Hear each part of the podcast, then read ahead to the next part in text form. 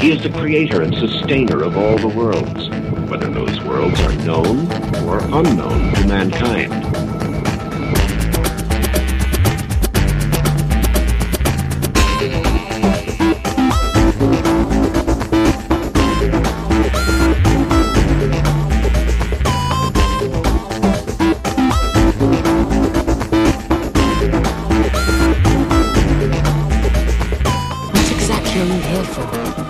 With eyes unclouded by hate. Does not wisdom cry and understanding put forth her voice? Hello, everyone. My name's Charlie.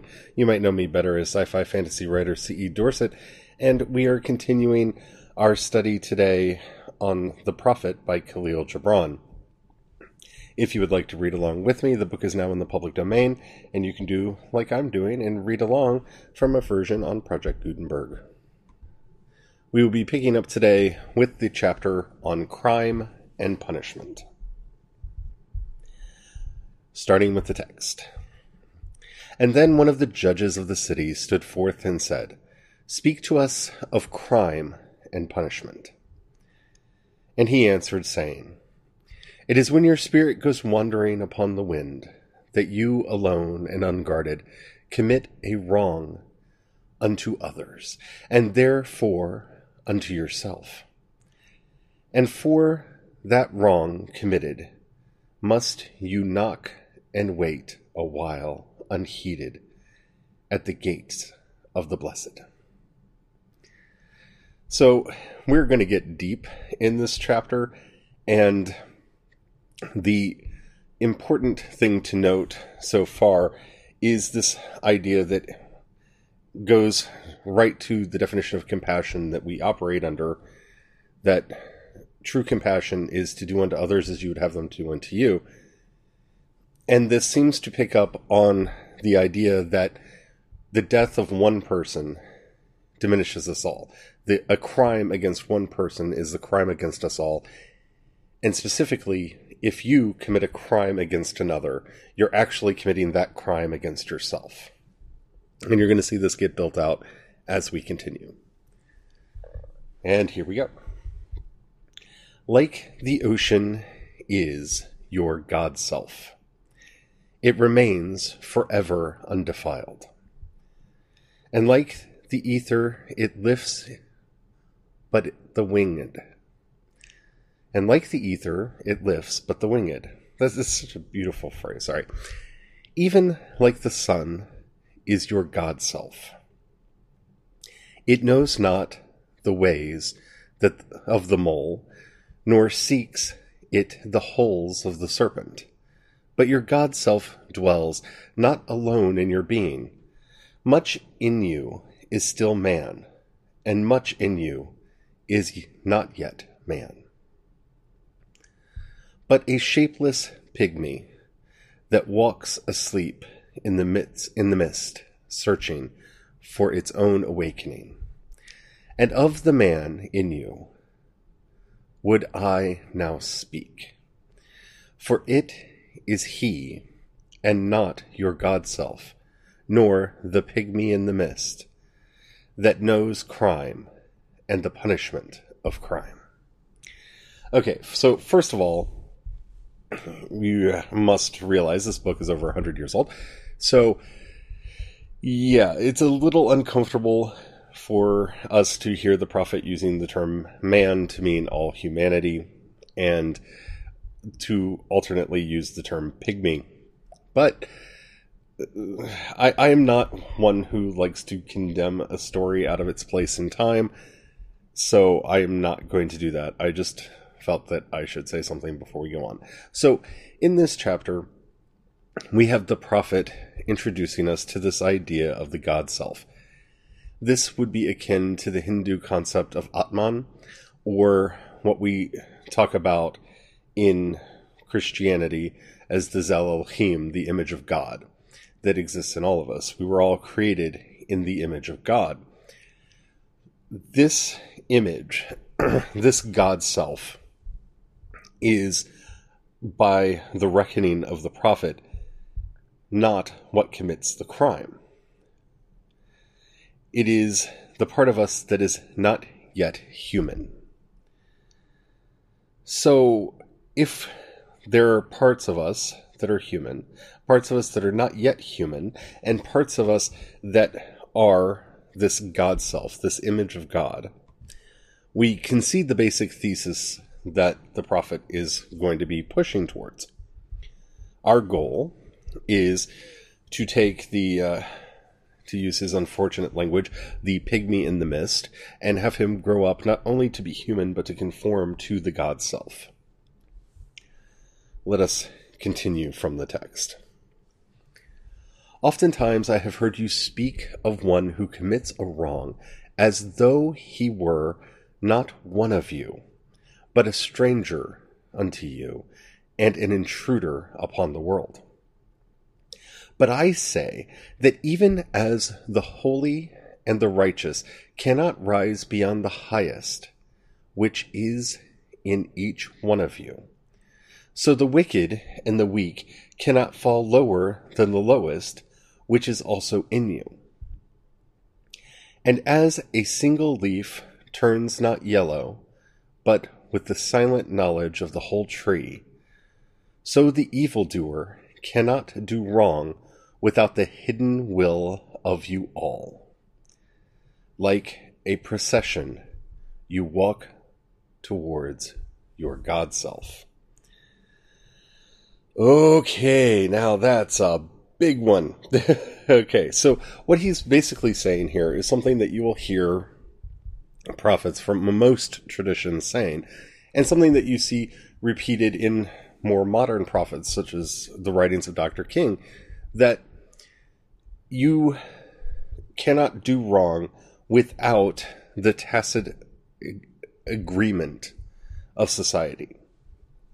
And I am going to say, for sake of the argument here, that we're not talking about people who have a psychological compulsion towards crime.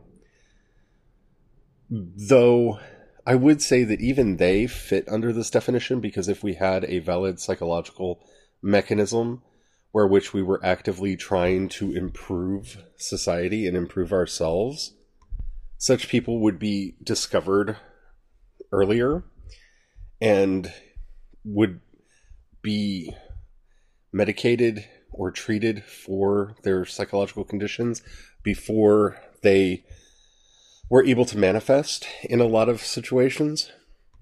I am one of those people that thinks that basic therapy should be open and encouraged for everyone, if not almost mandatory through the earlier stages of life, where we often allow children to express their darker natures through bullying and, you know, spiteful actions and excuse it away as children being children. I think that a lot of that could be tamed at a much younger age if we were offering basic psychological help to them at a much younger age. But maybe that's just my own experiences with therapy bleeding into this discussion. But everything else fits into this. A person who is hungry and starving is hungry and starving because our society has decided that the great wealth that we produce is better spent in the bank accounts of the wealthy than feeding the hungry and the starving. The homeless deserve to be homeless rather than put in one of the many homes that go empty every year because some rich person has decided that it would be a good investment for them to have that property and have it remain empty. These are choices that we allow as a society, which do lead to crime. Because we have decided that tax rates should be low and help to those who cannot afford to eat should not be easily forthcoming. We do, as a society, tacitly agree that people should be in a state of want. That state will seek remedy, and it will seek whatever appears to be the simplest, easiest route. This is something that I think that you should understand when you're thinking about anything. You should model it like water. Water will always find the easiest route to the ocean. Most of our instincts will find the easiest route to the source of their desire. If someone is hungry and poor and living in fear and not having enough money, the appearance that crime may be the easiest way to get there in a place where minimum wage jobs do not pay the rent, in a place where jobs may not be common or easy to procure, then crime is the natural state that those energies, those desires will push themselves towards. It's inevitable. And the fact that we choose as a society and as a people not to see that inevitability does speak to our own complicence in the actions of the criminal. They do. And it's something that we, as we learn to be more responsible caretakers for this world, and as we work for justice and for the betterment of all peoples, we need to start seeing. Returning to the text. You are the way and the wayfarer. And when one of you falls down, he falls for those behind him. A caution against the stumbling stone. Ay, and he falls for those ahead of him, who, though faster and surer of foot, yet removed not the stumbling stone. Exactly. When you start seeing that, oh, people at this basic level of income, at this basic quality of life, are more prone to getting active in crime, that points out a stumbling stone in our society. Anyone under that stone is liable to trip when they reach that place. And yes, some went beyond it, but by going beyond it and not removing it, they have, if you will, made the conscious decision that it's okay for people to fall there. They should be nimble and agile like me and able to jump over or go around. And you actually hear this rhetoric, especially in the nonsensical statement that people should pull themselves up by their bootstraps. You, you, you do know that the phrase pull yourself up from your bootstraps was coined to show the ludicrousness of the idea. It's kind of like the term meritocracy. It was a word coined to show how bad and stupid the basic idea that it represents was. You cannot pick yourself up by your bootstraps. And if you think you can, I, I, invite you to try this. Get yourself a pair of boots, put them on, grab the straps on each foot, and pull. See how high in the air you get. You won't ever get off the ground. You'll never get off the ground. That's the point of the statement. And so for people to blindly say that people should pick themselves up by their bootstraps, that means that they do not understand the situation that people in need are in. Or worse, they do see it and they want to feel their own superiority rather than acknowledge that others might have a greater need. I grew up white and I was assigned male at birth. That gives me so much more privilege in this world. My grandfather and his father and his father were given land. They, my great great great, think I got enough greats in there. Grandfather fought in the Civil War on the side of the Union, and like all Union soldiers, was offered a homestead. And he not only got one, he got two, because we originally moved out to Kansas. And after a tornado ate the house, he decided that God was telling them they shouldn't live in Kansas and relocated to Missouri. And the government let him give up his claim on the land in, in Kansas and claim a new homestead. And so that land was given to our family. We, you can say we earned it through war, but we didn't do anything to earn it to deserve it.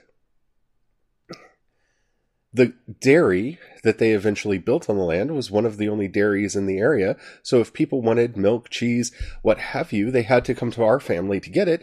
And so that branch of my family became fairly wealthy. And the other side of my family, well, they were miners. they they didn't have it so good. In fact, my first ancestor on the other side of the fa- family who came over here came over as an indentured servant.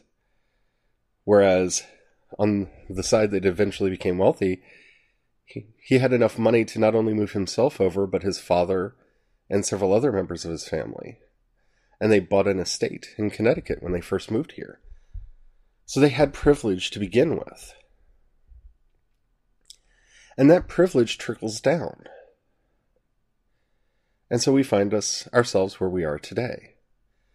Don't ignore the stumbling blocks that are on the ground. Help others to get past them.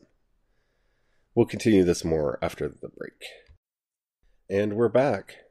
I know a lot of people get frustrated with talks about white privilege and, you know, gender privilege, but it is something very important for us to start to notice. And it's not because of our the color of my ancestors' skin.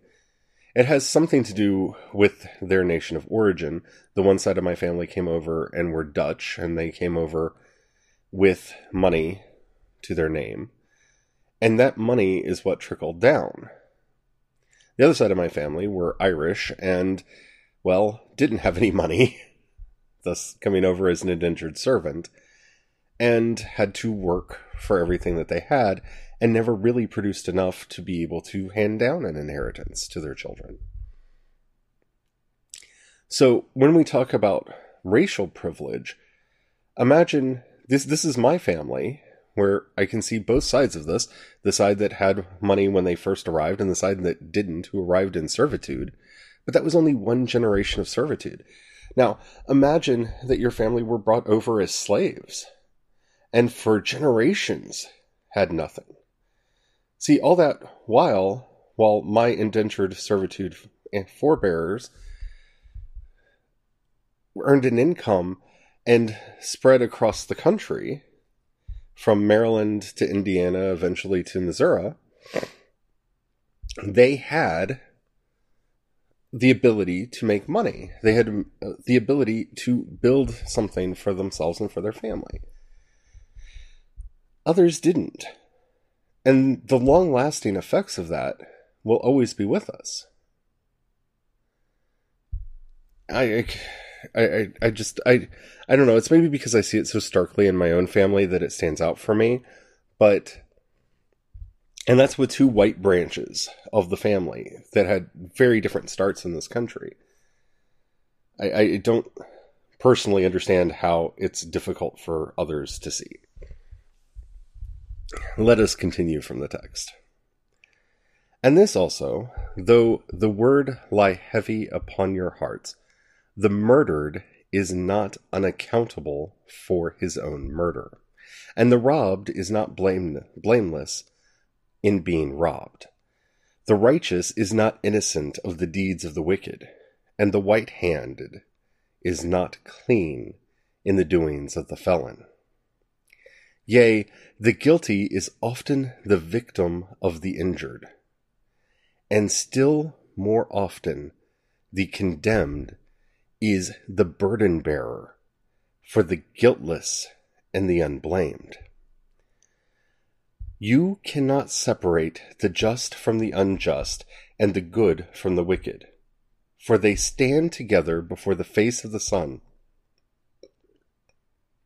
even as the black thread and the white are woven together.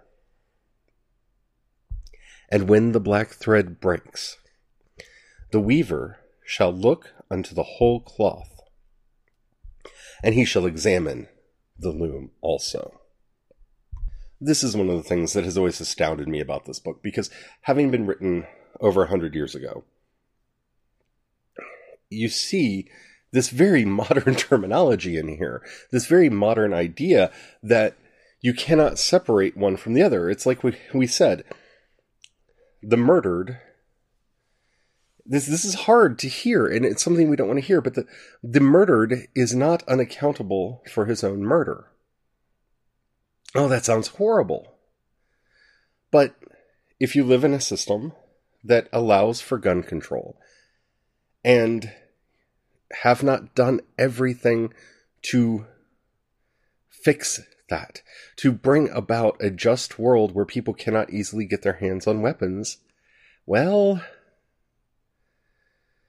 it's not to say that you deserved it. Because this is where, when we talk about this sort of blame, this sort of karmic destiny that comes to us all, there, there is a sense that, well, you're blaming the victim. Where no one's blaming the victim here. Not even the prophet is blaming the victim here.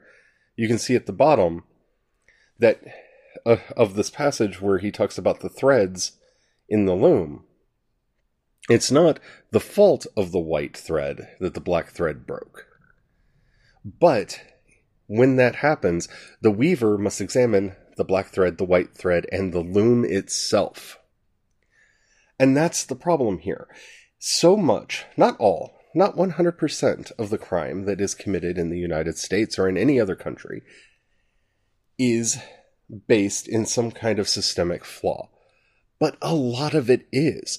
The fact that we do not have valid mental health facilities to check and help people who are suffering from mental illness. You know, I look at this in my own family and think about how much I and others in my family suffer from depression and other mental illnesses. And it's expensive to get therapy. I haven't been in therapy for years. I have not been receiving treatment for my depression for years because I can't afford it. And so my depression runs rampant. Now you take this and go into other forms of mental illness that isn't being treated. My depression has the likelihood of harming myself. There are forms of mental illness that increase the likelihood that others will be harmed, and yet we do nothing to help these people. Not only do we do nothing to help these people, we make it easier for them to harm others. We pass laws saying that you cannot discriminate for, uh, upon people with mental health claims against them. If someone is in a state where they are not allowed to handle their own affairs because of their own mental health problems, they are still allowed to go out and buy a gun they're still allowed to own a gun. That is a systemic problem. And in that way, the murdered is not blameless, is not unaccountable. Because we live in a system that has not changed. Because the gun lobby has more power than the people. And it's our job as the people to stand up and make it known that we will not support an industry that is supporting murder. I'm not saying that all weapons need to be banned, but the idea that we don't do background checks, that you don't have to at least prove your mental competence before buying a weapon? Just think about that basic idea there. You could have the most psychotic murderer and they don't have to prove that they're not a psychotic murderer before they buy a weapon. In fact, they could be adjudicated as such and still be allowed to buy one. And thus we all become complicit in the system that allowed for that murder to take place. The same is true of robbery. So much robbery, so much theft is born out of a systemic inequality that forces people to live in squalor. In the richest nation in the world, we have decided that billionaires' bank accounts are more valuable and more important than the basic needs of society. When you make decisions like that, and even if you vehemently disagree, because those conditions are allowed to exist within the country and in the place where you live. The prophet is reminding us that you cannot be seen as blameless. This is a very hard truth for us to understand and for us to get to, but whenever a thread breaks, it's important for us to look not only at the thread that broke, but at the threads that didn't, and the loom that they were being woven together in. There are systemic patches that could help with so many forms of crime. We learn from prohibition of alcohol that it breeds crime. And so we legalized alcohol. And yet, we feel ignorant about how that same solution might work for other drugs. Not to say that heroin and cocaine are great things, but you look at how Portugal and other countries are dealing with their drug problems and how they're able to reduce crime through the legalization of the substances, which helps to get rid of the cartels. If our systems are creating the criminals, then we who live in those systems without changing them are responsible for the crimes made in and under that system. Continuing from the text. If any of you would bring to judgment the unfaithful wife, let him also weigh the heart of her husband in scales, and measure his soul with measurements. And let him who la- I'm sorry, and let him who would lash the offender look unto the spirit of the offended. And if any of you would punish in the name of righteousness and lay the axe unto the evil tree, let him see to its roots. And verily, he will find the roots of the good and the bad, the fruitful and the fruitless, all intertwined together in the silent heart of the earth. And you judges who would be just. What judgment pronounce you upon him who, through honest, though honest in the flesh, is yet a thief in spirit? What penalty lay you upon him who slays in the flesh, yet is himself slain in the Spirit. And how prosecute you him who in action is a deceiver and an oppressor, yet who also is aggrieved and outraged? This is what we're talking about this look at the system and how the system actually works we are told that our struggle in this world is not against flesh and blood, Paul says, but it's against powers and principalities and authorities in high places. It's these systems that we struggle against. These systems that punish unjustly, these systems that create suffering, and yet are sometimes seen as just and holy and important. These are the systems that we rage against. These are the systems that we are on this earth and in this world to fight against, to struggle against, to change. Returning to the text. And how shall you punish those whose remorse is already greater than their misdeeds? Is not remorse the justice which is administered by the very law which you would fain serve, yet you cannot lay remorse upon the innocent, nor lift it from the heart of the guilty.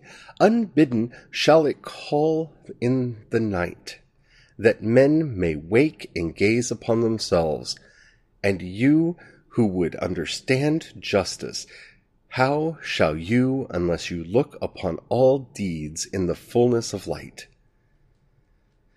Only then shall you know that the erect and the fallen are but one man standing in twilight between the night of his pygmy self and the day of his god self.